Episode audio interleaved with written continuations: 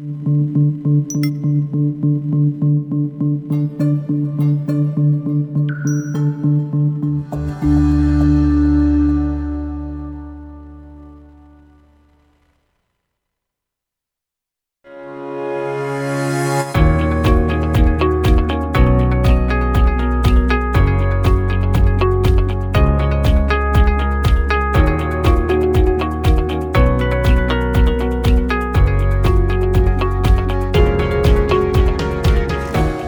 Welcome to CEO Money. I'm Michael Yorba. Thanks for joining with us. All right, we are live with Levi Davis. He is the managing director of Siebert, excuse me, Cisneros, Shank and Company, but he is also, just as importantly, the founder of the Community Redevelopment Finance Initiative, CDFI, and he has been in public service his almost his entire life. And um, I've recently become the new chairman of the board. And Levi has agreed to come onto our show, talk about the issues that, that face us today in our city and some of the, the guidance that he's going to be able to give us as founder of CDFI and help shepherd this into the, the, the vision he had when he got this started. Levi, thank you for being here. Well, thank you for having me here, Michael. You're welcome. All right, give us some background on you because you lived it, you you you tasted it, and then you grew out of it and with it. So, give us some background on you and the, and the CDFI, your vision, and I want to talk about various issues that our city faces. And in a, in a nutshell, I've been in Dallas for almost more than 50 years. I am uh, retired from the city of Dallas about um, 20 years ago, I guess. I was very much involved in the social service programs at the city. I was in charge of the police department, the fire department, the health department, things of that nature. So I worked a great deal within the community. So I've always been concerned about uh, the community and the development of the community and the people in the community. And um, that just continues on. I was the first one to start the uh, our senior citizen resource program, and um, very much in, in concerned about seniors, concerned about health care. I'm very much involved in the hospital system. So I, it's just uh, part of my DNA just to be. Um, uh, part of the community and try to make a difference. Thank you for your service. Really appreciate that.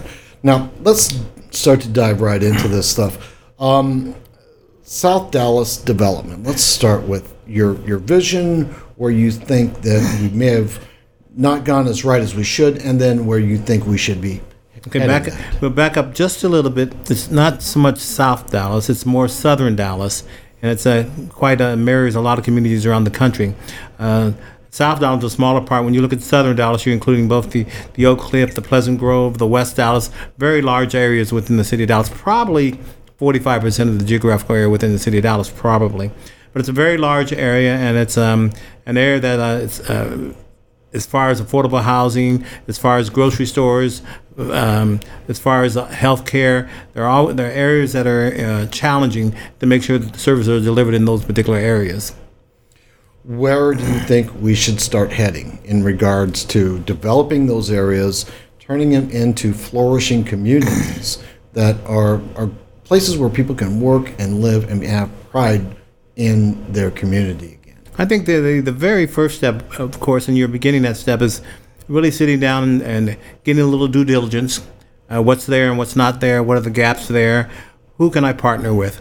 We can't do something like that and make an impact on the community without partners. The partners could be the county of Dallas, could be the city of Dallas, could be the school district, but you have to have par- partners to make to make a difference there. It could be um, private sector as far as grocery stores or things of that sort, or transportation. So you have to have partners, but you also have to have the, the vision and the understanding that you're going to need additional resources. And that become you're creating a CDFI, which provides you an access to funds from the feds. As far as uh, banks are very interested, as far as uh, they're doing things within the community, so they're likely to be a good partner. So I think creating that partnership and creating your vision as to what you want to accomplish in, the, let's say, the first 18 months to get to CDFI, then over the next two or three years to make a difference, affordable housing in that community. Um, there, I can talk to you about some healthcare programs in that community, uh, not just that community, but communities around America for that matter. But uh, you have a lot of challenge, but there are partners who want to work. There are small groups, small nonprofits who want to make a difference. There are nonprofits have been around for 40 or 50 or 100 years that are trying to make a difference, just working together with those to get the most bang out of the buck, as you should say. What's been your experience by bringing the, the, the private sector and not just the public sector, where we're doing the city and the county and the entities underneath those governance, but the private sector? How have you seen this evolve to be able to bring that partnership in? If you were to look at Dallas going back probably 40 years, 40 or 50 years ago, Dallas did not get involved in the social service programs. They felt they didn't go after federal dollars. So a lot of the so- social service programs didn't come to Dallas. It was the private sector and nonprofit and individuals who funded those programs. Uh, the program that you work with, the uh, agency is almost 87 years old. It was started by the community, not started by any governmental entity. So the idea the private sector has the one who really stepped up in Dallas to get things started, and then there's those individuals who've um, become successful put some of the money back in the community. That's very important Dallas. In Dallas, now you have a younger generation in Dallas. Now, younger generations are asking the question, how can we help? I've had several meetings in the last two days with individuals who are under 40 saying, how, what can we do? What's the, how can we make a difference?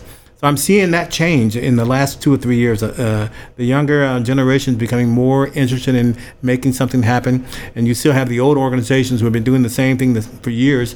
That gives you an opportunity to work with them, work that younger generation, and really make a difference in this community. What about the community leaders? There's got to be some success stories, things that, that, that have happened, people that have shown up that can be not only a guiding light, but also just a, a, something to pattern these younger people after. Give, give me some examples or some people that you I, think are, are rising stars in that area? There are, there are a number of rising stars. Some that have created new programs in Dallas. One, uh, a halfway house for kids who don't, who are what we used to call back in the day latchkey kids, who are there after the school day ends and their parents are at work and the kids are there at home by themselves. Have a gentleman who created that program going around. We have young gentlemen, gentlemen who are very much involved in the school district. Um, so there, there are a number of young programs out there that you can become more involved in, which is very important. Now, I want to talk about the healthcare you mentioned a second ago and also affordable housing. Give me your, your take on what's going on with the healthcare in these areas. Well, let me tell you, people don't realize it. For instance, two things. Um, uh, hospitals are shutting down. We've had more than 26 hospitals shut down in the state of Texas. You have uh, four hospitals within the Dallas Fort Worth area that have shut down their OBs. You have one large hospital in 200, a city of 200,000 that doesn't have a hospital. So that, that's, that's an impact on the community when you don't have that health care and they create clinics. That's an important um, something to begin to address. The other thing is uh, teenage pregnancy. Uh, that that's a major problem in, in, Dallas and getting the services. It's a problem. Texas is number one in the country as far as people who die from child rearing and that's something that shouldn't shouldn't happen. So then we ought to be providing services and education and prenatal care for those individuals. So I think the idea we think of the the poverty or, or, or affordable housing, but we really have to think of the entire community and make an impact in the community for the young ladies who don't know, can't go to the doctors, don't have access to the doctors, are going to have children prenatal care. That's important. Um, jobs. If the if the jobs are away in a other part of town, how do you get there? What's the opportunities? DART's trying our transit system trying to work in that area, and there are a lot of politicians and people here in Dallas who want to make a difference.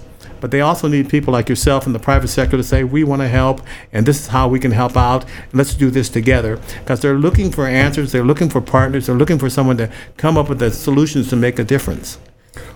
Affordable housing. That is a big problem. There's not enough affordable housing in this area.